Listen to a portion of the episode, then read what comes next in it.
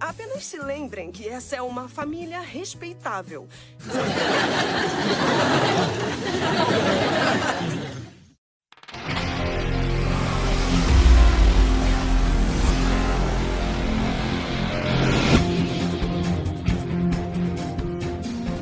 Olá, olá, meus amigos do blog Um de Tudo, meus caros ouvintes, se aqui houver, estamos de volta.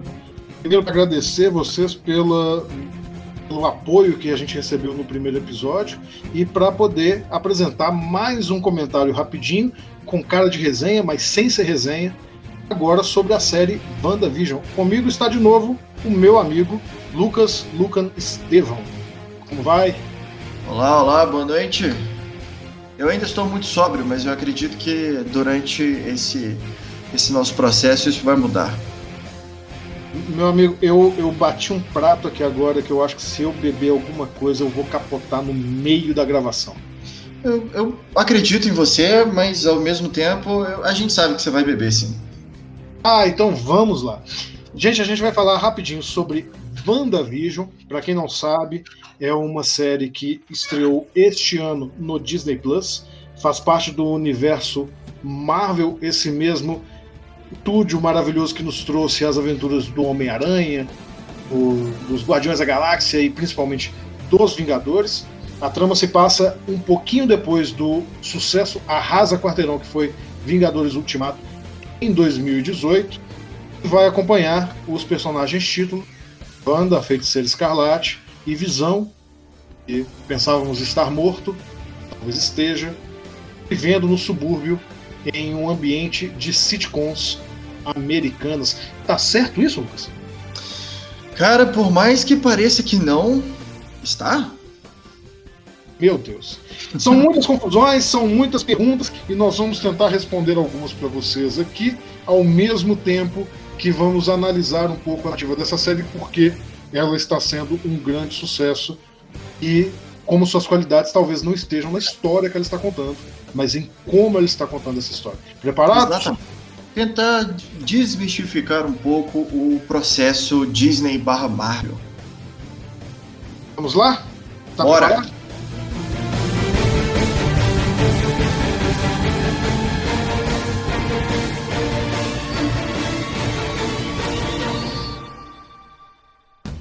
Então, Lucas, estamos aqui hoje para falar desta série maravilhosinha, gostosinha, que eu tenho certeza que você concorda comigo, você se apaixonou pela nova investida da Marvel na televisão, não é verdade? É, mais ou menos. Mais para mais do que para menos, mas mais ou menos. Não tente limpar a sua barra, porque a partir do momento que você disse essa frase, mais ou menos... Eu já fui crucificado. A internet já está te odiando. Ou até que não. Como sempre, meus caros ouvintes, se vocês aqui estão, vamos prestar atenção no que Lucas está falando sobre esta nova série. Para quem não sabe, a série WandaVision é a primeira parte da fase 4 da Marvel, que até então estava nos cinemas, e agora... está sendo feita através de séries no Disney Plus. É a primeira série a ser publicada. Logo teremos mais duas, Falcão, Soldado Invernal e a série do Loki, que já estão a ponto de sair nesse primeiro semestre. E sem mais delongas, vamos aqui, né? O Lucas assistiu. Você assistiu tudo hoje, não foi? Sim. O que você achou? Manda bala, pode começar a falar aí, a gente vai trocando figurinhas aqui. A primeira impressão que eu tive, a primeira coisa que me acertou foi a estética. A estética é muito bacana. A questão de cada episódio ser um sitcom diferente, né? Fazer referência aos anos 50, 60, 70, até chegar no episódio 7 que saiu agora, fazendo referência aos sitcoms da década de 2000, que inclusive está mais próximo para um reality show do que para um sitcom, com aquelas entrevistas com os personagens separados entre os acontecimentos da série. Eu achei muito massa, mas ao mesmo tempo fica chato muito rápido. Os episódios são curtos, então não dá tempo de te incomodar. A hora que tá começando a ficar chato, o episódio acaba. Aí tem uma gimmick, né? Tem um truque novo no próximo episódio. Mas ao mesmo tempo no finalzinho de cada episódio você fica tipo, tá, eu já entendi, tá chato, vamos pro próximo. Deixa eu só te perguntar uma coisa. Você já sabia do formato quando você começou a assistir? Isso já não chegou a conversar assim, não. Eu tentei te convencer a ver a série, mas eu acho que eu não te falei como é que ela era. Você já tinha visto ele? Você já sabia? Sim. É impossível escapar dos trailers, né? Porque a Disney colocou os trailers em absolutamente tudo. Se você tem uma máquina de fax, você recebeu o trailer de WandaVision pelo fax. Então eu assisti o trailer, sim, no YouTube. Eu já tinha sacado que isso ia ser uma gimmick. Eu não tinha entendido que cada episódio ia ser uma década diferente. Eu pensei que fosse ser um throwback para sitcoms mais antigos, anos 50, anos 60. Ainda bem que não foi, ficaria bem maçante se fosse. Não, mas aí continua, você disse que... Você falou uma coisa muito legal aí, que a gente pode retomar daqui a pouco, que é como é que os episódios serem curtos acaba fazendo com que isso seja mais tolerável. Porque você realmente achou o humor, essas coisas, não te pegou? Não, é aí que tá. No começo, a hora que entra, te pega. Mas é uma gimmick, é um truque. Não dá pra você fazer um filme de 4 horas em cima disso. Porque fica maçante, as piadas vão se repetindo, o conceito vai se repetindo, o conceito perde a inovabilidade dele muito rápido. Então, os episódios serem curtos é um ponto extra para a série, porque aí você não cansa do formato, mas quando vai chegando no finalzinho dos episódios, vai ficando bem, bem cansativo. Outra coisa que eu achei que tornou a experiência menos maçante foi as migalhas que eles foram dando de que tinha alguma coisa errada desde o primeiro episódio. E isso te pegou? Com certeza. Eu acho que esse era o objetivo da série, né? Era te dar umas migalhinhas pra você assistir o próximo episódio. O que traz em questionamento, por que a Disney não lançou isso de uma vez para as pessoas poderem maratonar, que é o formato que tá mais comum hoje, né? Do que esse negócio de lançar episódio semanal. Eu acho isso muito chato, cara. Eu acho que precisava ter sido lançado tudo de uma vez. Você tocou num ponto que eu pelo menos assim, já dando um pequeno spoiler para quem estiver ouvindo, esse pra mim é o ponto central da nossa discussão, mas vamos guardar isso aí pro terceiro bloco. Ok.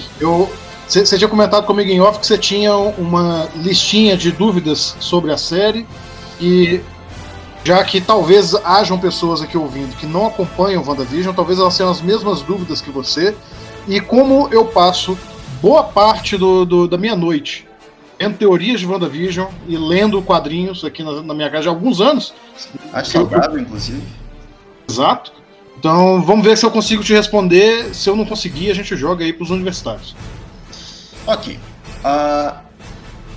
Primeiro de tudo, a relevância dos infomerciais. Teve pelo menos, se não me engano, um infomercial por episódio até agora. O único que eu consegui reconhecer a conexão foi do último episódio, do episódio 7, que é o produto Next, né, já fazendo referência ao multiverso da Marvel. Me corrija se eu estiver errado. Mas cada um dos episódios teve um infomercial diferente. Tem alguma relevância ou foi só mais uma piada, mais um truque? Tem bastante relevância, e eu até discordo desse que você disse que pegou. Ah, é? Eu não vou pegar todo o mérito pra mim, não. Alguns comerciais eu já identifiquei automaticamente assistindo, outros com parte, assim, toda semana, cara, sai o episódio, tem mais 5 dias de vídeo de teoria na internet, você não sabe a loucura da internet por causa de WandaVision.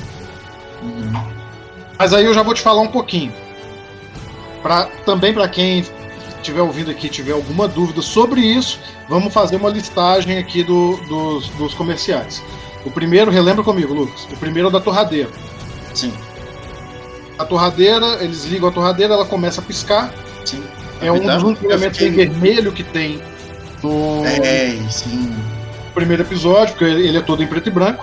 E se você prestar atenção, você voltar ali pra ouvir de novo, você vai ver que na hora que eles ligam a torradeira, é o som da manopla do Homem de Ferro. É a manopla do Thanos, aquela luva dele que faz o disparo. Uhum. Por quê? Porque a Wanda e o Pietro, eles foram atingidos por uma bomba do Stark que matou a família deles quando eles ainda eram crianças. Sim, eu lembro disso. Por isso que eles se juntaram ao Ultron, se juntaram à Hydra, fizeram experimentos. Uhum. Então esse primeiro episódio é uma ligação direta a um evento traumático da vida da Wanda, que é ser atingida pela bomba do Stark. Entendi. O segundo episódio, me ajuda a lembrar, o segundo episódio eu acho que é o do relógio. Exatamente. O relógio Strucker, que é o chefe da Hydra que fez as experiências nela e no Pietro. Isso aí eu já não pegaria de novo. Eu não acho que isso tá nos cinemas, tá? Ele aparece muito rapidinho em Age of Ultron. Ah, entendi. Muito. Ele é aquele vilão genérico que é derrotado no comecinho de Age of Ultron. Sim, sim. Mas ele é o cara que fez experiências neles. Ele aparece um pouco mais em Age of Shield, eu acho. Que eu também não assisti. Muito. Não, mas também essa fase é fraca, eu nem tenho certeza se ele de fato aparece ou se ele só é citado. Uhum. Mas o fato é que tem umas ligações. O terceiro comercial é o do sabonete. Isso. De Hydra. Ela vai ter o mundo dos sonhos. Também eu acredito que é uma referência aos experimentos que deram os poderes pra ela.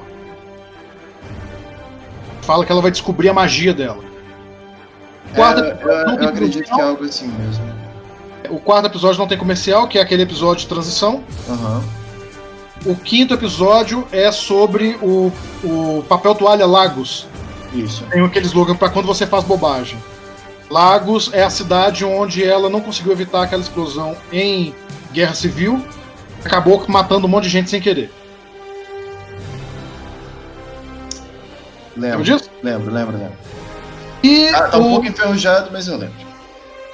O do tubarãozinho é uma coisa que ninguém tá sabendo dizer ao certo ainda não. O do episódio da semana passada. Sim, sim. Mas tem uma certa coisinha que eu acho que você... Estou na verdade frustrado, Lucas, que você não pegou essa piada. Porque o tubarão ele chega e entrega pra ela o iogurte. Você lembra o nome do iogurte? Yo Magic. Esse yo aí pode ter vários sentidos. Sentido de iogurte mesmo, mas também pode significar uma gíria, não concorda? Sim, pra você. Sua magia. Seu magia, a sua magia. É como se aquele tubarão estivesse dizendo assim: vou te dar a sua magia, um alimento só para sobrevivência. O tubarão vai embora e o menino morre. Parece, pelo menos para mim parece, o que mais me aponta é que é uma referência à própria Wanda. Ela tá com a magia nas mãos, mas ela não tem o controle. E esse último episódio agora... E tá consumindo ela, né? Ao invés dela conseguir usar, né? Ela conseguir abrir o iogurte, tá... consumindo ela, exatamente. E nesse agora do Nexus, eu acho que foi mais uma piadinha mesmo, mas eu posso estar errado. Pra mim era sair da realidade mesmo, aceitar que tudo deu errado. Então, de algumas frasezinhas que eles falam na propaganda, mas no mais geral é isso mesmo. Inclusive, me lembrou um projeto de um ARG americano que chama, tem um nome muito estranho, mas chama... Imagens inalteradas de um urso, que a primeira vez que você assiste parece um comercial de pílulas para tosse. Mas, na verdade, se você entrar no buraco de coelho, é sobre remédios para depressão e como, pelo menos nos Estados Unidos, e antigamente, eu acredito que isso mudou recentemente, você não precisava de recomendação médica para comprá-los. Mas isso que eu acho interessante, pelo menos do último episódio pra cá, nos episódios anteriores, todas as referências dos comerciais eram alguma coisa que tinha acontecido no universo Marvel. Uma coisa ligada à Wanda. Esse da semana passada e o de hoje, a gente tá gravando na sexta-feira que saiu o episódio, viu, gente? O Sim. de hoje, eles já parecem estar falando sobre o que tá acontecendo agora. E nesse do Nexus tem uma coisinha muito legal, que é aquela piadinha, quando a locutora tá falando, assim, existem alguns... efeitos colaterais, percepção da própria existência, talvez um pouco mais de depressão. Sim, sim. Aí parece que já estão brincando com a gente, já estão dando docinho, porque faltando só 2 episódios pra acabar a série, eles já estão encaminhando. É, se suas interpretações estiverem certas, tá em ordem cronológica. Em ordem cronológica. Nos anos 60, nos anos 50, tem uma experiência da infância dela. Anos 60, uma experiência um pouco mais pra frente. A experiência dela já como uma vingadora, fazendo bobagem. E agora, esse momento.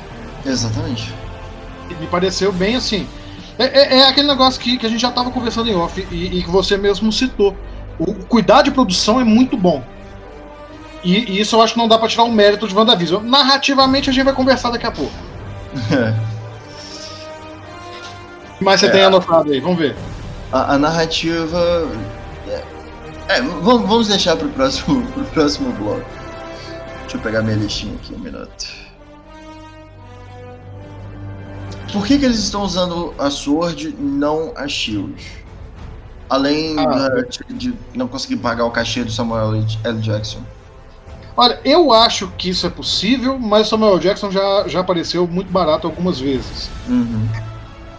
O que eu acredito de verdade é que a Shield ainda não se recuperou depois do Guerra Civil. Do Soldado Invernal, na verdade, até. Uhum. Que teve todo aquele lance da Hydra, ela ficou desacreditada. E realmente, se parar pra pensar, a Shield apareceu muito pouco depois. O que me parece é que a espada, Sword, é uma evolução da Shield. Que ainda não está integrada ao governo dos Estados Unidos. Ela está atuando meio ali... Dá pra ver isso um pouco na série. O FBI tá do lado. Eles não estão mais no topo da cadeia de comando. Eles são uma organização ali e tá começando a crescer. Até porque, pelo que eu entendi, eles nunca foram uma organização que operava na Terra, né? Eles são uma organização totalmente focada para relações interespaciais, correto? Isso nos quadrinhos. Nos quadrinhos ela é 100% missões no espaço, proteger o planeta de invasões alienígenas. Me parece que no cinema eles vão fazer meio que um híbrido. Dá pra ver ali no comecinho do episódio de transição, e a Monica Rambeau, ela fala com o Hayward, o chefão lá, o chato da Sword, sim. Sobre como estão as operações, e ele fala que eles não estão mais mexendo com o espaço, que eles estão mexendo com criação de armas, tecnologia e inteligência artificial. É por isso que eu perguntei, porque ele fala que por causa do Blip eles tiveram que voltar os recursos deles pra Terra. Exatamente, então parece que é uma organização que existia, uma organização espacial, e que depois da confusão toda de Vingadores, eles assumiram o lugar da Shield. E agora que você mencionou que a Shield caiu e ainda não conseguiu se recuperar, faz sentido colocarem uma organização que tenha mais ou menos os mesmos recursos. Exatamente. Okay. E tem aquela dúvida que a gente não sabe ainda. Se você se lembra da cena pós-créditos do último filme do Homem-Aranha, o Nick Fury aparece no espaço cercado de Skrulls. Sim. Quem não sabe ainda se aquilo já era a Sword, se já era a espada, ou se aquilo ali é uma outra coisa dos Skrulls completamente avulsa. Sim. A gente vai descobrir, eu acho, que nos próximos filmes. Bom, é engraçado que se a gente pegar essas cenas pós-créditos, dá pra fazer um filme, né? Só com as cenas pós-créditos. Virou uma tradição da Marvel. Mas eu gostei de você ter citado a Capitã Mônica, porque ela é a minha próxima pergunta. Me corrija se eu estiver errado, mas ela não é a Miss Marvel nos quadrinhos? Não. Ela já foi a Capitã Marvel nos quadrinhos. Ah, sim. Ela é aquela garotinha que a gente conheceu no filme da Capitã Marvel. Sim. Filha da Maria Rambeau. E nos quadrinhos ela assume o lugar da Capitã Marvel, mas com outro codinome. Um codinome... Pera só um pouco, eu tô confuso. Vou explicar por que eu tô confuso, só um minuto. Nos quadrinhos ela se chama Spectro. Mas tudo indica que na série ela vai adotar o codinome Photon. Ah, eu vi. É o codinome da mãe dela. Era o codinome da mãe dela. Então provavelmente eles vão fazer um bem bolado aí e ela vai virar Photon. O que de verdade eu até gosto mais. Mas nos quadrinhos ela é conhecida como Espectro. E ela tem realmente esse poder de controlar, produzir, manipular de qualquer forma espectros de energia. Luz visível, raio-x, raios gama, o que vai. Até uns raios inventados, né? Até uns raios inventados. Ok. Última pergunta da minha listinha, então. Eu tô muito confuso com a relação da Wanda com os filhos dela. Inicialmente, eu pensei que ela tinha criado eles como parte da ilusão, mas eles estão claramente fora do controle dela. O que indicaria que eles não foram criados por ela, correto? Então, e se esse é o caso, por que ela não está questionando a existência deles? Então, falei então 3 vezes porque isso é complicado. Você tem alguma noção de como isso acontece nos quadrinhos? Nem ideia. Então tudo bem. Vamos primeiro aqui colocar que o que aconteceu nos quadrinhos não necessariamente vai acontecer na série. E adaptar e mesclar coisas, e principalmente simplificar as coisas, é o que a Marvel mais faz nos cinemas e provavelmente vai estar fazendo nas séries também. Deu certo até agora, né? Num conserto que não está quebrado. Eu concordo. Mas vamos lá, nos quadrinhos isso é uma confusão. Muita coisa seguiu na mesma linha do que a gente viu até agora. Ela e o Visão se apaixonaram, eles ficaram juntos e em dado momento, em meio a muitas lutas, etc., para surpresa de todo mundo, a Wanda ficou grávida. Ninguém ficou chocado com isso, não sei porquê, né? Ninguém pensou que isso era um absurdo.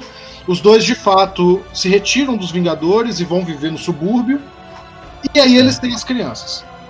São os dois gêmeos, mais ou menos ali, os nomes não eram exatamente os nomes que estão aí não, mas os gêmeos.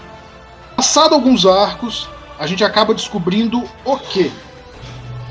Que o vilão Mephisto, o demônio da Marvel, o mesmo cara que deu os poderes pro Motoqueiro Fantasma, que faz pacto com um monte de super-heróis e vilões da Marvel inteira, ele havia sido derrotado, e para não desaparecer, ele fragmentou a própria alma em 2 partes e enviou para a Terra. E esses fragmentos da alma do Mephisto foi a matéria-prima que a Wanda inconscientemente usou para poder fazer os seus filhos. Agatha Harkness descobre isso, manipula a Wanda, enquanto ela está treinando a Wanda a usar a magia do caos, e ela é a primeira a perceber que quando a Wanda não está por perto, as crianças desaparecem. Isso acaba levando um monte de coisa que acontece, não vou entrar em detalhes da saga inteira, mas a Wanda descobre isso, os filhos dela somem, ela culpa os Vingadores por alguma razão e foge ao pensamento humano, leva a saga Vingadores à queda, em que ela derrota todos os Vingadores, leva a saga Dinastia M, que depois que ela derrota os Vingadores, ela reforma a Terra, se colocando como rainha do planeta, colocando a família dela como monarcas do planeta, e os mutantes numa posição de prestígio na sociedade, que culmina no maior arco da Wanda, que eu acho, dos quadrinhos, em que ela finalmente se toca de que ela tá fazendo cagada, e termina com a frase célebre "No more mutants". Não mais mutantes, acaba, ela destrói todos os mutantes do planeta. É incrível como ela vai de 8 a 80 bem rápido, né? Mas, só pra te explicar, alguns anos depois que tudo isso foi solucionado, porque quadrinho é assim, você tem uma coisa que muda tudo, daqui a pouco tudo volta. Sim. A gente descobriu que esses fragmentos da alma do Mephisto voltaram para ele na forma de poder, mas as essências das crianças reencarnaram em 2 jovens que hoje são heróis do grupo Mirim de Vingadores na Marvel, que é o Celery e o Wicano. E aí sim tem os nomes dos meninos da série. O que todo mundo está esperando é que a introdução deles na série WandaVision seja já um primeiro passo para um filme, para uma série, para alguma coisa lá no futuro dos Jovens Vingadores. Seria interessante, não nego. Confuso, né? Esse negócio de conversar de quadrinho é uma coisa muito complicada, porque o quadrinho tem uma particularidade que é cada vez que entra um escritor novo, as coisas podem mudar, né? Sim. Não, e o eterno reboot, né? A gente tem personagens aí que estão completando o centenário deles e tem um filme forte. E às vezes sem mudar a história, né? Eu não consigo entender ainda como é que o Magneto veio da Segunda Guerra Mundial. Esse cara já tá com... Não, é o que eu tô dizendo, ele vai completar um centenário dele já e nada, né? O Logan veio da... Acho que a primeira que ele lutou foi a Guerra Civil americana, né? Mas o Logan até vai lá que o poder dele explica ele ser mais velho. O Magneto não tem isso, não. Eles ficam tentando inventar coisinhas pra ele sobreviver mais e mais e mais, mas daqui a pouco eles vão ter que fazer um reboot com o personagem que simplesmente a origem dele tá longe mais do tempo. Pro cinema mesmo, eu não sei como é que eles vão fazer com o Magneto. Não dá pra colocar mais ele sendo um sobrevivente da Segunda Guerra se você vai colocar ele no auge do seu poder agora na Marvel. Não sei o que eles vão colocar ele no Vietnã também. É, não sei. Espero que não. Eu acho que a história original dele na Segunda Guerra tem muito mais peso. Eles vão ter que bolar alguma coisa mais única pra ele. Mas, eu estou aqui representando os membros da nossa audiência, se é que eles existem, que não tem saco pra entrar em quadrinhos por causa desse mesmo motivo. Mas aí, como eu disse, eu fico vendo essas teorias de WandaVision o dia inteiro. Tem umas que eu já nem suporto mais. É muito cansativo. Vamos falar um pouquinho mais disso no terceiro bloco. Mas já que tá todo mundo fazendo teoria, eu vou me propor uma aqui também, se você me permite.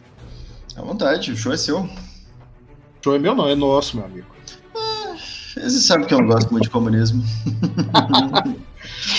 Veja bem, para mim, o que a Marvel pode fazer, se eu acertar isso, você, por favor, quem estiver ouvindo aqui, manda um pix para mim se eu acertar. Okay. 25 centavos.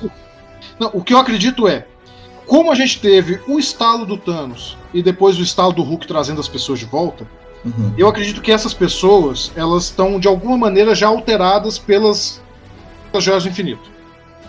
Certo. Que esse fator alterado tá ali dormente de alguma forma.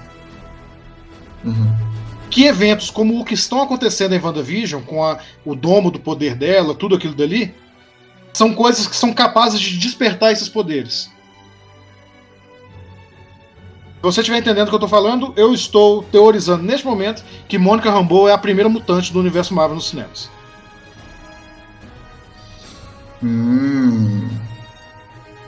Mas isso aqui é só da minha cabeça loucura aqui, viu? Se eu acertar, eu quero um pix.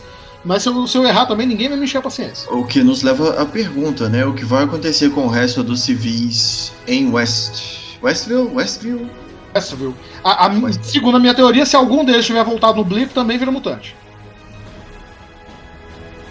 A minha combinação de Blip mais alguma coisa. A probabilidade de pelo menos um deles ter voltado... Tem 3 mil pessoas na cidade. Pois é, vai ter gente ali. Pra mim, o começo dos mutantes tá aparecendo aqui, embora não acredite que a Marvel vai complicar a narrativa, não vai citar isso em lugar nenhum. Vai ser uma daquelas coisas retroativas. Lá na frente, quando apresentarem os X-Men, eu acho que eles vão dar essa explicação. Mas, eu só tô chutando aqui. Pode ser que eu esteja completamente errado.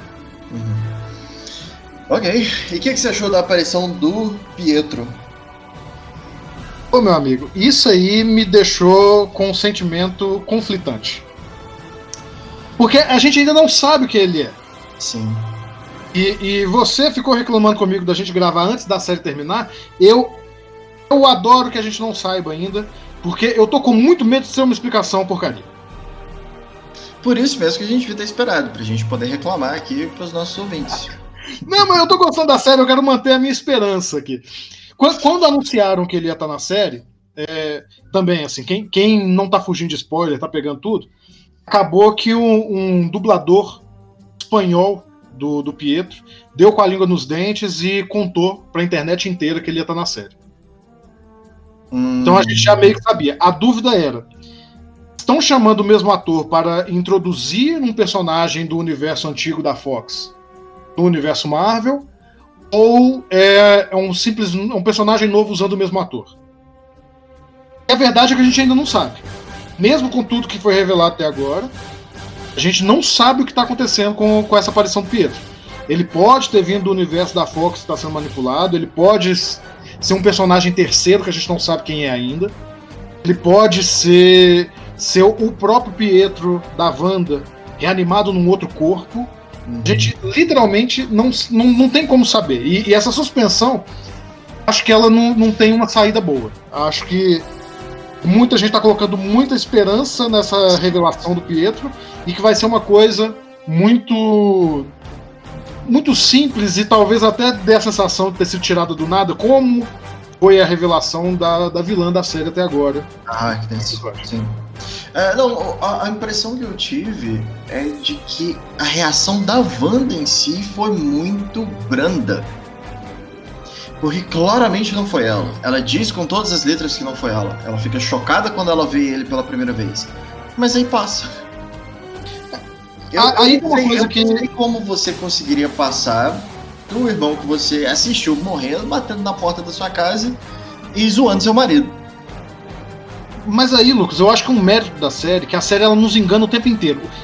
Eu diria que o maior mérito da série é o seu cuidado com a produção, e o segundo é a maneira como é que eles de fato plantam pistas falsas o tempo inteiro. As resoluções dessas pistas falsas nem sempre são boas, mas as pistas são sempre maravilhosas. E ao longo da série inteira, pelo menos até agora, né, nesse momento que a gente tá gravando, a gente tinha a impressão de que a Wanda tava controlando tudo, que ela que fazia os starts no mundo, ela que girava as décadas, e agora a gente sabe que não é. Então, nesse momento que ele chega, é muito legal o que a série faz, porque o episódio termina, no próximo já girou. Então, qualquer coisa pode ter acontecido com o mundo, e até onde a gente não sabia, né? E até agora a gente não sabe com certeza, mas tem, parece que sim, a Wanda também é alterada a cada giro. Sim. Ela também está, de certa maneira, ela tem certos controles sobre a realidade ali, um controle até amplo, mas existe um outro controle por trás dela e existe controle sobre ela. E o mais importante é que ela está claramente perdendo o controle, mas ao mesmo tempo a barreira está estável. Exatamente. Que é o que você pensaria que é a primeira coisa que ela perderia o controle, né? Mas a barreira está perfeitamente estável enquanto ela está perdendo o controle. Então tem alguém segurando isso para ela. E esse negócio que você falou era um dos pontos positivos que eu ia falar sobre a série. As pistas falsas. Porque a habilidade da Feiticeira Escarlate é a manipulação da mente. E ela tá manipulando a mente de todo mundo em Westview. Eu achei muito interessante como o enredo tá fazendo isso com o telespectador também. Sim, a todo momento. E te dando pistas falsas o tempo inteiro, que não levam a nada. É como se ela estivesse manipulando a sua mente também. Achei muito bem feito. Muito sutil e muito bem feito. Muito sutil, muito bem feito. A cada episódio fazendo você acreditar que ela está sob controle. E pouco a pouco apresentando sinais do contrário, te apontam numa direção, depois atiram para outra. Mesmo que agora a revelação da vilã, quem que é a vilã agora no 7º episódio, tenha sido aquela coisa que já estava telegrafada. Uma coisa que estava telegrafada, mas até o último instante a gente duvidou. Porque no episódio 6... Eu vi, de novo, eu acompanhando o pessoal discutindo na internet, naquele momento em que ela tava paralisada e o Visão conversa com ela, todo mundo falou, não, exclui a Agnes não é mais a vilã. Sim. Então, pelo menos no último segundinho, a série ainda deu um desvio. Falou assim, não, olha pra cá rapidinho, só pra poder aparecer ali. Eu achei um pouco barato, mas sim. Você tá certo. Não, eu vou fazer aqui o advogado do diabo. Eu acho barato você vendo o episódio 7. No episódio 6 funcionou. Muita gente caiu no conto da lebre. Muita gente viu ela paralisada naquele ponto do carro e realmente excluiu ela do rol de possíveis vilões. Sim. Não, de um ponto de vista de quem não conhece as revistinhas, a impressão que eu tive desde o começo é que ela era a vítima primária, que por algum motivo ela tinha uma percepção mais forte dos outros, ela sabia o que estava acontecendo o tempo inteiro, tanto que ela fala, muitas vezes ela fala coisas com duplo sentido que dão a entender, por exemplo, ele sumiu, relaxa, a Wanda não vai deixar ele muito longe. Essa é boa mesmo. Eu não lembro se é ela que fala isso, mas ela tem um monte de falas assim. Então a impressão que eu tive, de um ponto de vista de quem não conhece os personagens, é de que ela era uma vítima e a Wanda estava usando ela de uma maneira mais próxima, de mais frequente, para manter o controle dela, para ela passar o mínimo de tempo possível fora da visão da Wanda. Irônico eu dizer isso, eu sei. Para ela não perder o controle da Agnes. E aí, o que validou isso foi que quando ela saiu sem a Agnes tentou fugir e ficou paralisada na borda da cidade. Sim. Não, é isso que eu digo. Às vezes as resoluções dos mistérios não são boas. Quase sempre, na verdade. A gente pode falar isso depois. Mas as proposições e as lebres falsas são sempre muito boas. Uhum. Inclusive, só pra gente encerrar esse quadro rapidinho, assim, pra não se prolongar demais, todo o episódio passado, o episódio 6, foi todo centrado numa estratégia narrativa muito interessante, que é a truta vermelha, a Red Herring. Se pronuncia assim, uhum, Lucas? Sim. Que é basicamente você plantar a pista para um lado, fazer o espectador olhar para lá, o leitor olhar para lá, enquanto você faz outra coisa aqui. E uma pequena curiosidade, eu quero saber dos nossos leitores, dos nossos ouvintes, quem assistia o desenho do Scooby-Doo Kids e está descobrindo agora que o nome do Ruivo Herring é uma estratégia narrativa que nasceu nos livros da Agatha Christie. Você sabia disso, Lucas? Não fazia ideia. Então agora você está sabendo. Vamos encerrar esse bloco? Bora! Bora pro próximo.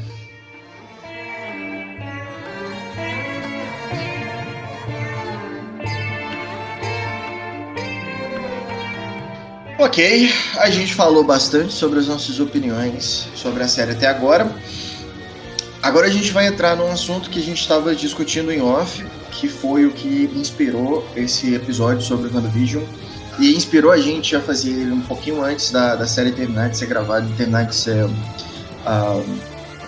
disponibilizada na Disney Plus, que é a estrutura que a Disney tem usado para essa nova fase do universo Marvel, principalmente para séries, para seriados, que ela está usando para propulsionar a plataforma de streaming dela acima das outras. Vamos lá, meu caro, quais são os seus pensamentos introdutórios a respeito? Neste momento, eu estou querendo lhe fazer uma pergunta. Diga. Você sabe o que é o Marvel Way?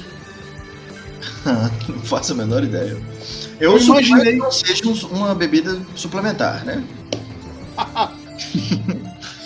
Eu imaginei que você não saberia porque... Você falou ali que você não tem muita familiaridade com os quadrinhos, né? Não costuma acompanhar tudo. Então vou te dar uma palhinha rapidinho pra gente partir disso pra conversar sobre narrativa da Marvel nos cinemas e agora no streaming, né? Na TV por encomenda. Correto.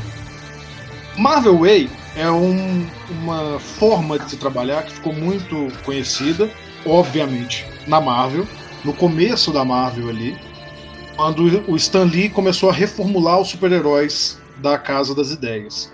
E no que consistia o Marvel Way? O Stan Lee ele escrevia várias revistas ao mesmo tempo, para vários desenhistas. Então ele não escrevia roteiros, ele escrevia plots. Ele fazia o plot, entregava para um desenhista, o desenhista compunha as páginas do quadrinho, voltava para o Stan Lee depois que já estava desenhado, e aí ele balonava e criava os diálogos. Sim, sim. Inclusive eu achei que isso fosse uma lenda urbana. Não, acontecia, muito bem documentada, e tem muita gente que ficou muito puta com isso ao longo da história. Eu imagino. Porque isso gera uma confusão, na verdade, de quem é o roteirista. Porque o Stan Lee ele criava a história, a gente chamaria isso de argumentista, ele bola o que está sendo feito. Mas quem faz o ponto A chegar ao ponto B, todas as ações, toda a história de fato no meio do caminho, sim, sim, era o próprio desenhista. É quem cria o enredo mesmo. E o Stan Lee colaborava com isso, fazendo os diálogos. Apesar de isso gerar muita confusão, isso também tornou a Marvel muito competitiva. Porque ela conseguia fazer muitas revistas ao mesmo tempo. Sim. Sem gastar o mesmo tanto que a DC gastava na época. Colocou a Marvel no topo assim, da competição, quadrinhos e fazendo quadrinhos dinâmicos e muito interessantes. É engraçado o quanto, em casos assim, né, a margem de lucro é diretamente, inversamente proporcional à ética da situação, né? Vamos dizer isso e deixar assim. Porque estão um episódio sozinho, assim. A briga do Stan Lee com o Jack Kirby é uma coisa que, por si só, merecia um filme. Mas o grande ponto é: a Marvel ela se firmou como essa grande editora que produz muita coisa, muita coisa boa e rápido. E me parece, pelo menos me parece, que quando a Marvel migrou pro cinema, essa foi um dos motes, não de repetir esse processo, mas pelo menos de tentar alcançar o mesmo grau de sucesso. Então quando você tem o Homem de Ferro em 2008, você tem uma tentativa que vai se afinando ao longo do tempo até a compra da Marvel pela Disney. Ali, se eu não me engano, foi 2012 para 2013, ela assumiu direito em 2014, alguma coisa assim, foi naquele meio. O que a fórmula do universo Marvel no cinema já bem afinada passou a contar com todo o suporte da máquina da Disney. E aí, pra fazer uma brincadeirinha, ao meu ver, o Marvel Way virou o Disney Way. Assim como todas as coisas que a Disney toca, né? Eu, de verdade, eu estou só esperando bater alguém na porta e dizer que a Disney me comprou, porque... não que eu seja de algum interesse pra eles, mas... É aí que tá a grande questão, né? Eles iam te comprar pelo quê? Pelo uma paçoquinha? Pô, cara, eu aceito uma coxinha. Ah, justo. Pra mim, uma paçoquinha tá ótimo. Mas o que eu estou querendo dizer é... A Disney, ela consolidou, junto com a Marvel, uma forma de contar histórias no cinema, que é esse universo compartilhado, sempre instigando o público, sempre dando uma balinha no final de cada filme, ou às vezes dentro do próprio filme, com referências, com alusões, com possibilidades, que fazem com que o público vá ver o próximo filme a despeito do interesse prévio que a pessoa tinha. Eu vou te perguntar aqui com toda a sinceridade do mundo: você foi ver Guardiões da Galáxia porque você queria ver Guardiões da Galáxia ou porque já era um filme da Marvel?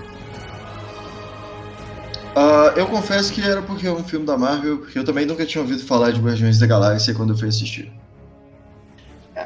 Eu me lembro na verdade, eu assisti o trailer, gostei da trilha sonora, era um filme da Marvel, pensei, não tem como ser ruim. Esse que é o ponto. E a história, literalmente, eu me lembro quando saiu, todo mundo fala assim, é um filme de uma árvore, de um guaxinim. Sim. E mesmo assim a gente vai ver, porque a Marvel, ela conseguiu colocar esse selo, que se não é de qualidade, pelo menos é da sensação de qualidade. Sim. A Marvel tem vários filmes ruins. Com certeza. Mas na nossa cabeça fica a unidade do universo como um todo. Eu cheguei a falar isso no bloco anterior, mas eles colocam tantas cenas pós-créditos em tantos filmes que virou tradição agora você esperar no cinema sentado bonitinho os créditos passarem para garantir que você não perdeu a cena pós-créditos. Para ter um gostinho, minimamente imaginar o que vai vir pela frente.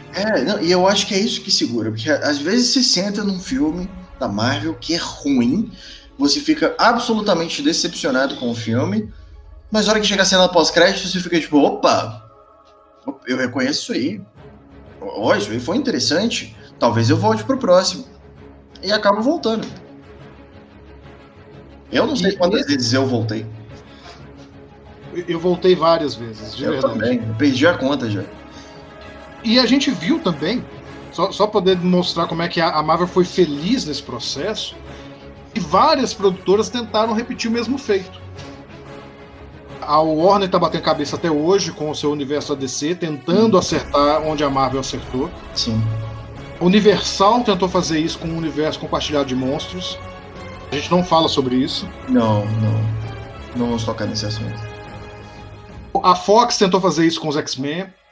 E ninguém conseguiu atingir o grau de sucesso que a Marvel teve.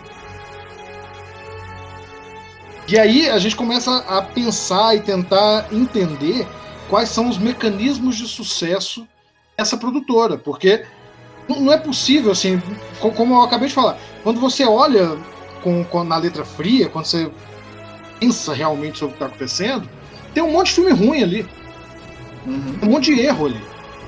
Sim, até os filmes bons têm umas inconsistências bem prejudiciais. E aí você vai ter que concordar comigo que não é intrinsecamente a qualidade do filme que garante esse sucesso. E por sucesso eu não estou falando só de sucesso financeiro. Sucesso de continuidade mesmo, a coisa está acontecendo. Mesmo os filmes que não tem uma bilheteria... Fazer a plateia voltar, né? É essa questão mesmo de fazer voltar. Fazer voltar. De manter uma mentalidade, um pensamento para o público de que aquilo dali tem uma coesão. É o que te fez assistir WandaVision, mesmo não estando interessado. Porque você precisa ver para estar dentro do universo. Sim, e é aquela coisa, mesmo não estando interessado, mesmo tendo enrolado até agora para assistir, no momento que eu comecei a assistir, cada episódio terminava com aquele gostinho para você puxar o próximo. Por isso que, de novo, eu acho que foi um erro terrível a Disney não ter lançado isso tudo de uma vez para você poder maratonar. Eu acho que seria um modelo mais apropriado para esse tipo de roteiro, para esse tipo de enredo que eles escrevem. Eu concordo com você. Quando eu penso em mim como o espectador, Rafael, que vai assistir e vai gostar da série, mas eu sou obrigado a discordar de você do ponto de vista de mercado. E aqui, para mim, fica uma coisa muito interessante, porque os mesmos pontos que fazem com que WandaVision seja narrativamente desinteressante são os pontos que fazem com que ele seja narrativamente interessante, mas sob duas perspectivas diferentes. Ok. Confuso, você sabe, né? Você sabe que você vai ter que explicar isso aí, né? Não para mim, claro, é para os nossos ouvintes. Ah, sim, eu tenho certeza que eles estão muito ansiosos para poder saber, deveriam mesmo. O que eu quero dizer com isso? Eu quero dizer com isso que se a Marvel tivesse lançado esse seriado de uma vez só, no molde da Netflix, por exemplo, lançou todos os 9 episódios, eles estão ali para maratonar, com certeza a série teria sido um sucesso, no mínimo, tão estrondoso quanto foi. Porém, ele não ia gerar o mesmo engajamento. E esse engajamento, por mais estranho que possa parecer, faz parte da narrativa de WandaVision. Eu estava assistindo o último episódio, o episódio 7, que saiu hoje, e vendo as pessoas que estão comigo aqui na minha casa, né, o pessoal que está vivendo comigo, minha família, o nome disso é família, né? Pessoas que vivem com você. Costuma ser. Pode ser. Tem outro nome também. Eu esqueci agora. Eu esqueci de verdade, não estou sendo irônico.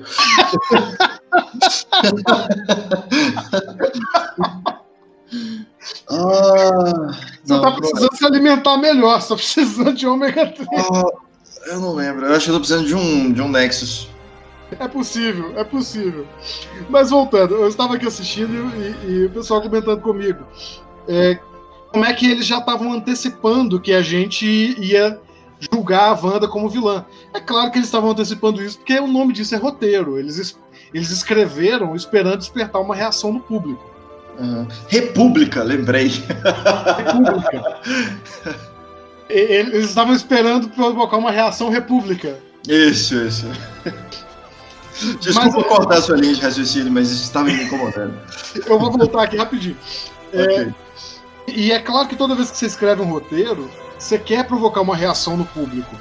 Mas a reação que WandaVision está querendo provocar é justamente essa reação de teorizar, de viajar, de correr atrás do elemento falso.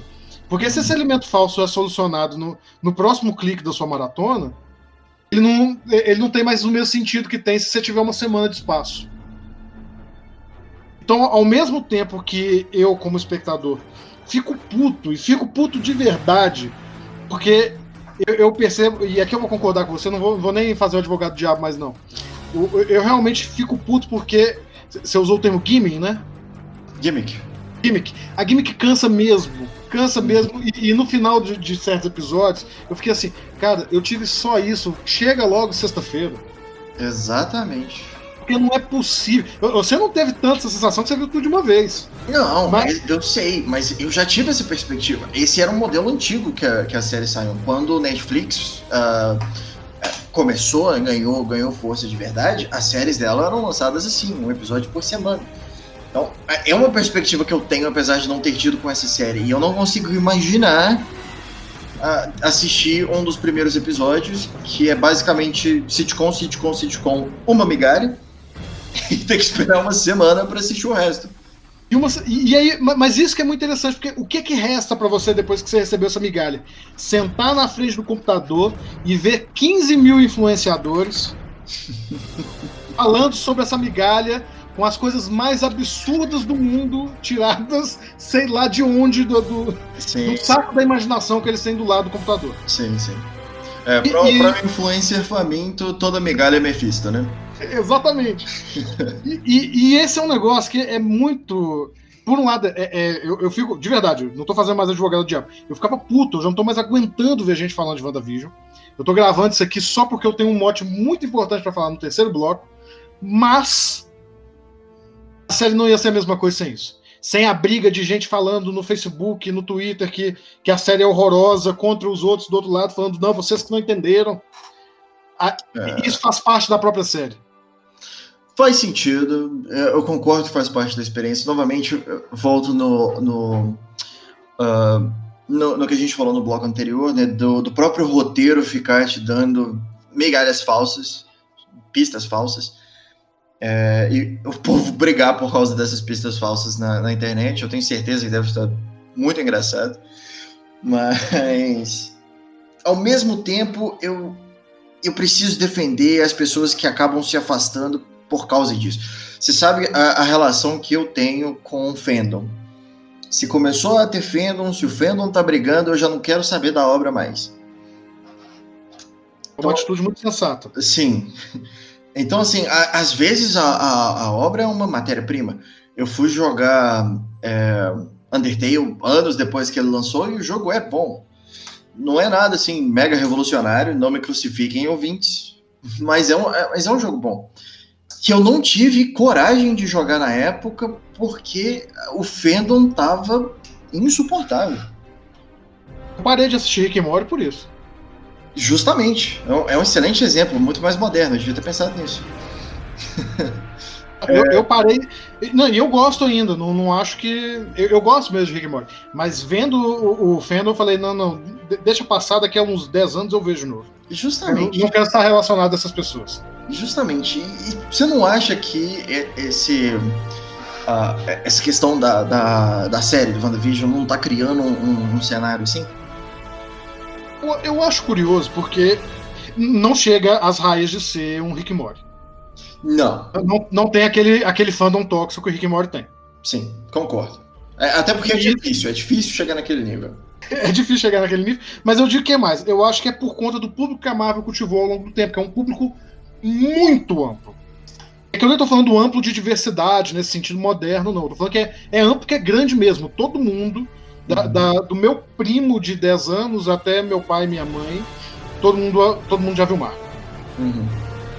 É realmente muito grande, é um fenômeno assim, se eu não puder dizer, algo que me consta nunca aconteceu no cinema, de ter uma franquia tão popular, com tantos filmes há tanto tempo. Eu acho que não, a história do cinema também não é tão velha assim, né? Eu não cravaria isso, porque eu pensaria em 007, algumas coisas assim, mas no volume que a Marvel produz, eu acho que é fora de série. E aí eu penso o seguinte, esse público todo não é possível que todo mundo vire babaca do dia pra noite. Mas eu vejo um problema nessa estratégia de WandaVision, e que eu acho que vai acontecer, o que foi mais uma razão pra eu querer gravar antes da série acabar. Que eu acho que a partir do momento que as grandes questões da série forem respondidas, assim que o mistério acabar, a série se encerra. Ela não tem sobrevida. Você acha que cai a plateia? Na hora. E eu acredito, aqui para poder voltar no tema do bloco, que a Marvel sabe disso. Porque se você olha o calendário de lançamentos do Disney Plus, WandaVision acaba daqui a 2 semanas... Faltam 2 episódios, tem uma sexta e a próxima. Sim. A sexta-feira seguinte tem um lançamento de um especial sobre a produção de WandaVision. Uhum. Na outra semana entra Falcão e Soldado Invernal, pra não deixar você parado. Você não cancelar a inscrição também, né? Não cancelar a inscrição, exatamente isso. Eles não estão... Eles estão dando literalmente uma semana de descanso, mas uma semana de descanso que ainda tem conteúdo. Uhum. Então, assim, quem tá cansado, tira uma folga. Quem não tá, toma aqui esse pequeno brinquedinho. Toma esse doce. Na próxima, a gente já começa tudo de novo. E tem funcionado, né? É o que a gente falou no bloco anterior. Não conserta o que não tá quebrado. A Disney Plus chegou a 100 milhões de assinantes no mundo. Pois é. E só tende a crescer, porque você pensa...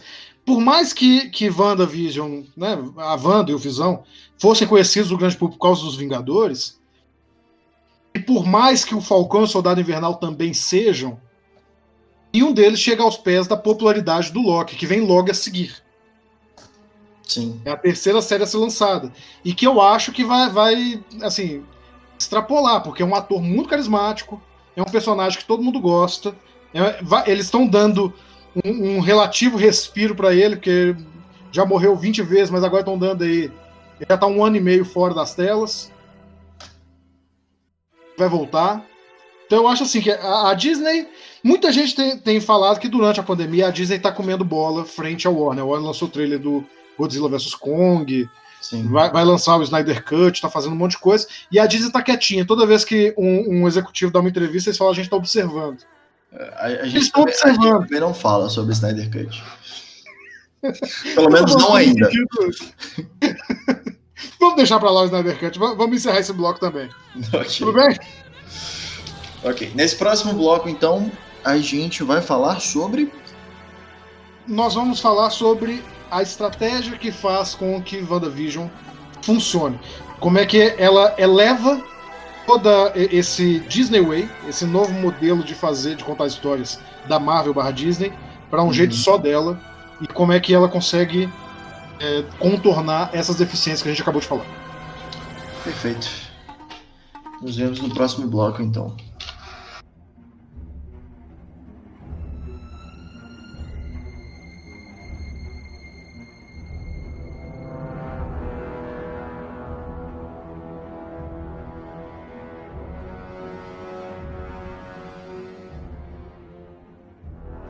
Pois bem, então, já falamos aqui de maneira um pouco superficial, mas eu acho que é suficiente, sobre como funciona a narrativa da Marvel nos quadrinhos e como foi uma evolução disso na transposição para essas histórias para o cinema.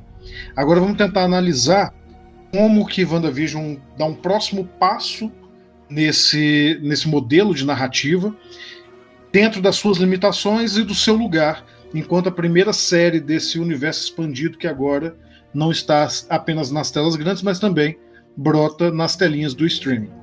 Lucas, você tinha já falou algumas vezes sobre os pontos fracos da série que mais te marcaram. Eu acho que a gente pode listar aqui os maiores, me ajude aqui a listar. Você falou que achava muito que era uma piada que perdia a graça muito rápido, uma piada de um tapa só. A questão não é essa, é o truque, né? Não é a piada. O gimmick do sitcom, de cada episódio ser um sitcom, acabava muito rápido. A gente também falou sobre as entregas não serem necessariamente tão boas quanto as perguntas. Sim. E isso acontece realmente bastante. E eu acredito que uma outra limitação que a gente... pode colocar também, é a necessidade dessa série de sustentar o streaming, de manter o engajamento do público, e para isso ela tem que sacrificar, ou no mínimo modificar o seu modo narrativo para atender essa demanda de episódios semanais, ainda com os problemas que a gente falou, que eu acho que os dois maiores são mesmo esses que você citou. Sim, sim. Tem alguns problemas de enredo também, mas nada muito prejudicial. E aí a gente chega num ponto muito interessante. Por quê? A gente se pergunta, pelo menos eu me perguntei quando eu estava assistindo, o que levaria uma pessoa que não conhece esses personagens a fundo, que não está envolta no universo das milhões de teorias online, o que leva essa pessoa a continuar assistindo a série? E não me leve a mal, eu sei que existem muitos fãs que estão inteirados em tudo, e alguns não estão inteirados, mas fizeram como o Lucas fez, que é esperar juntar um monte de episódio e assistir de uma vez, que deve ser um pouco menos frustrante do que ver episódio a episódio. Com toda certeza. Eu nem vi episódio por episódio e eu sei que foi uma experiência menos frustrante. Mas eu quero salientar que a maior parte do público do Disney Plus não é um público fã de quadrinhos. Eu comentei agora, está chegando a 100 milhões de assinantes no mundo inteiro.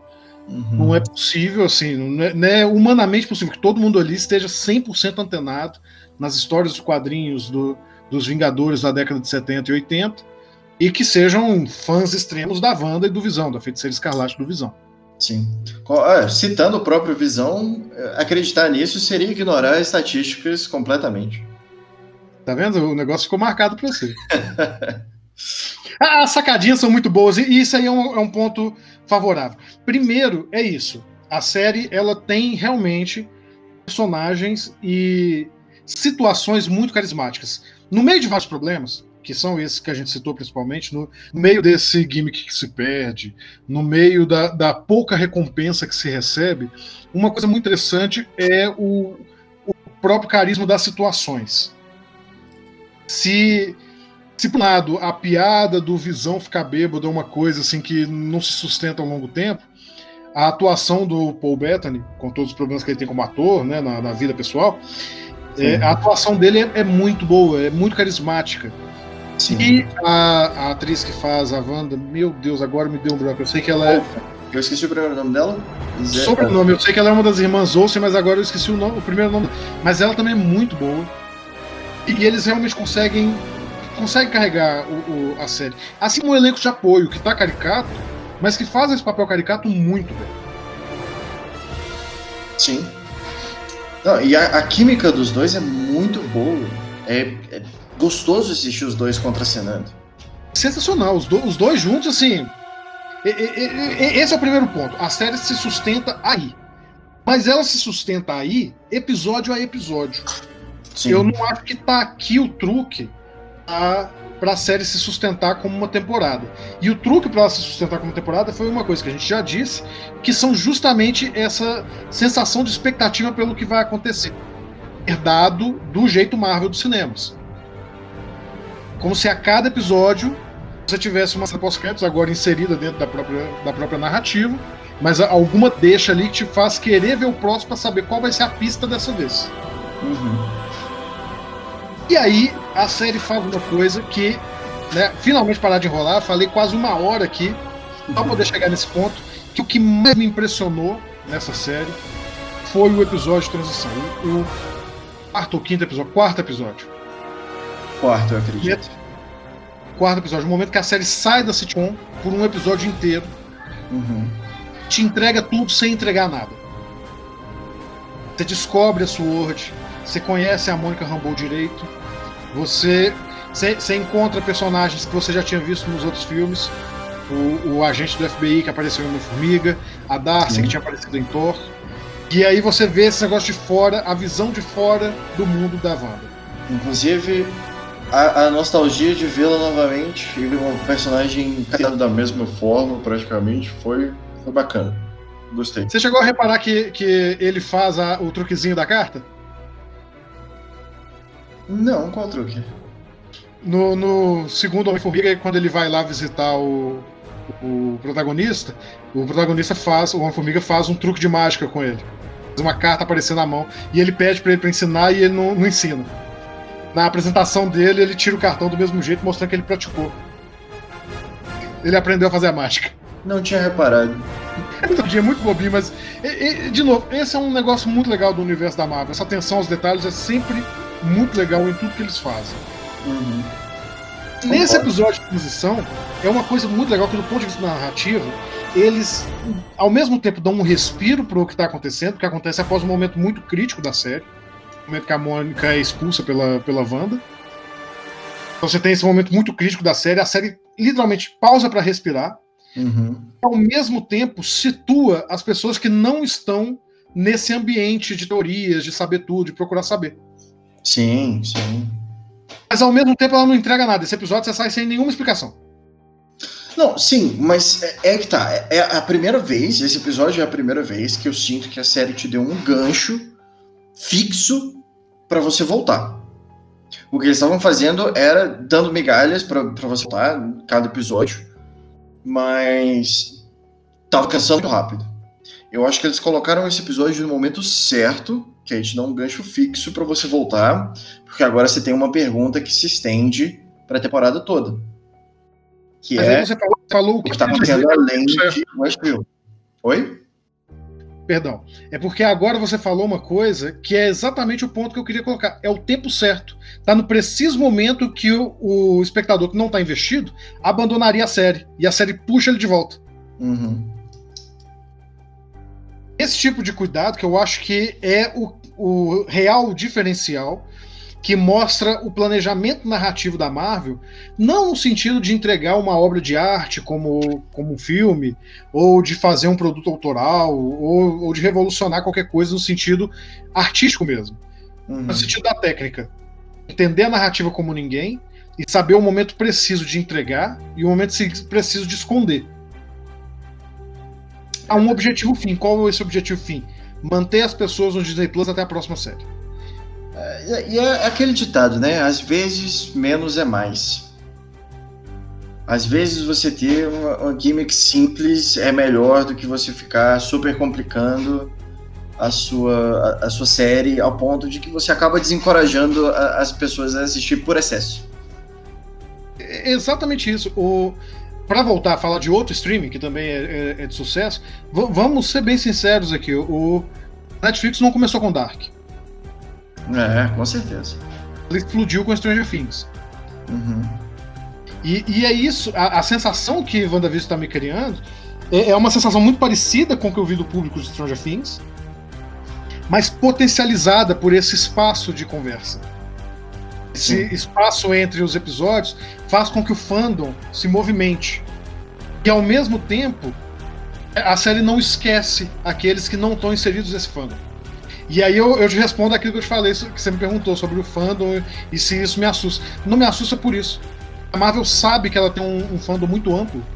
Uhum. E que não necessariamente todo mundo que está ali dentro é a galera mais radicalizada, que quer saber de tudo, que fica correndo atrás. Não, ela agrada esses caras e ela agrada também aquele espectador casual que assinou porque é divertido.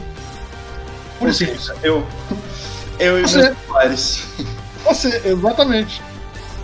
E isso é uma coisa que eu acho muito legal, porque você percebe que, sim, as bases da fase 4 da Marvel estão sendo colocadas aqui agora. Uhum. Mas o que mais me chama a atenção é o entendimento de narrativa que esses caras têm, pra saber, a gente vai fazer isso, mas como a gente vai fazer isso, a gente vai correr o risco de perder tais pessoas. Então vamos colocar esse episódio neste ponto, para que essas pessoas não abandonem a gente. E é muito curioso que você fala que esse é o primeiro ponto que aparece um gancho, porque depois volta pra sitcom, o quinto episódio volta pra sitcom, mas gradativamente episódio 5, 6 e agora o 7, a sitcom ela vai dividindo espaço com o lado externo. Sim, vai ficando cada vez menor. E não só com o espaço externo, com a trama interna do que tá acontecendo dentro desse campo da Wanda. Deixa de ser 20 minutos de sitcom e 2 minutos de uma coisa bizarra acontecendo e passa a ser uma divisão mais igual entre os três pontos. É um sitcom, mas o Vision está investigando cada vez mais o que está acontecendo.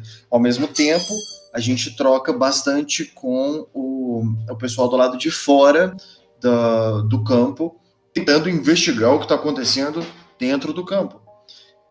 O que cria uma estrutura de reviravoltas que vão dando espaço uma para outra. Toda vez que tem uma reviravolta num desses três arcos, essa reviravolta dá espaço para uma reviravolta que acontece em outro dos três ramos. E vai a trama começa a girar em torno de si mesma e começa a virar uma bola de neve. Exatamente. Eu estava conversando com uma amiga que é autora também, outro dia, e a gente estava falando sobre tentar fazer uma narrativa de arte, né, seja literatura, cinema, seja o que for, e sobre tentar alcançar os grandes do passado, né? Passar assim, escrever como Dostoiévski, escrever como Jane Austen, ou fazer um filme como Orson Welles, etc, etc, etc. E uma coisa muito legal que ela me falou foi assim, olha, Rafael, se as pessoas quiserem ler o Dostoiévski, eles vão ler o Dostoiévski, não você fingindo que é ele. É, com certeza. E aí eu transponho, né? Se as pessoas quiserem ver o Orson Welles, eles vão assistir o Orson Welles, não vão procurar um filme da Marvel tentando ser Orson Welles. Então é muito interessante, e aí ela continuou falando comigo, que hoje em dia só tem duas maneiras de você fazer sucesso de verdade, no sentido, não no sentido de novo, não no sentido financeiro, nem no sentido de público, mas sucesso real. Dominando a técnica, que se aprimora a cada dia praticamente, ou sendo realmente genial e superando tudo que passou antes. Me parece que a Marvel, com todos os seus defeitos, ela tenta fazer esse primeiro caminho. Ela não quer fazer algo que vai mudar a história do cinema no sentido artístico. Ela quer dominar a técnica da narrativa até o ponto que ela consiga basicamente a hegemonia. Nesse ponto ela está sendo muito mais feliz que qualquer um dos seus concorrentes. Com toda certeza. WandaVision é uma prova disso a partir... E foi isso que eu senti, é por isso que eu quis gravar esse episódio. Este momento, por mais que vai ter um monte de gente que vai ver, se um pessoal um pouco mais intelectualizado ouvir esse podcast, vai dizer, não, mas isso aí é entretenimento de segunda, isso aí é bobeira. Mas nesse entretenimento de segunda, eles entenderam o público deles de uma forma que eles modificaram a narrativa de uma maneira que ela pudesse ser mais interessante, mais agradável, e ainda traísse esse público que eles poderiam perder. Sim. Pra mim é sensacional. E eu ainda tenho um contraponto. Eu quero que esses intelectuais me mostrem o que é de errado com entretenimento de segundo. Olha que... Você já falou mal de Snyder Cut hoje. Eu estou cultivando os meus haters hoje. Gente, hateiem esse podcast. O hate é muito bom pra gente crescer, cara. Sim, dá ibope. Mas... Cara, tendo dito isso, resta agora esperar ver os últimos 2 episódios e esperar Soldado Invernal. Que esse eu confesso, esse eu estou animado. Eu tô no oposto de você, pra esse eu não estou tão animado. Nós estamos trabalhando com opostos recentemente. Mas eu gosto disso que um vai motivando o outro a assistir. Sim. Vamos agora só pro nosso finalzinho, vamos lá? Demorou.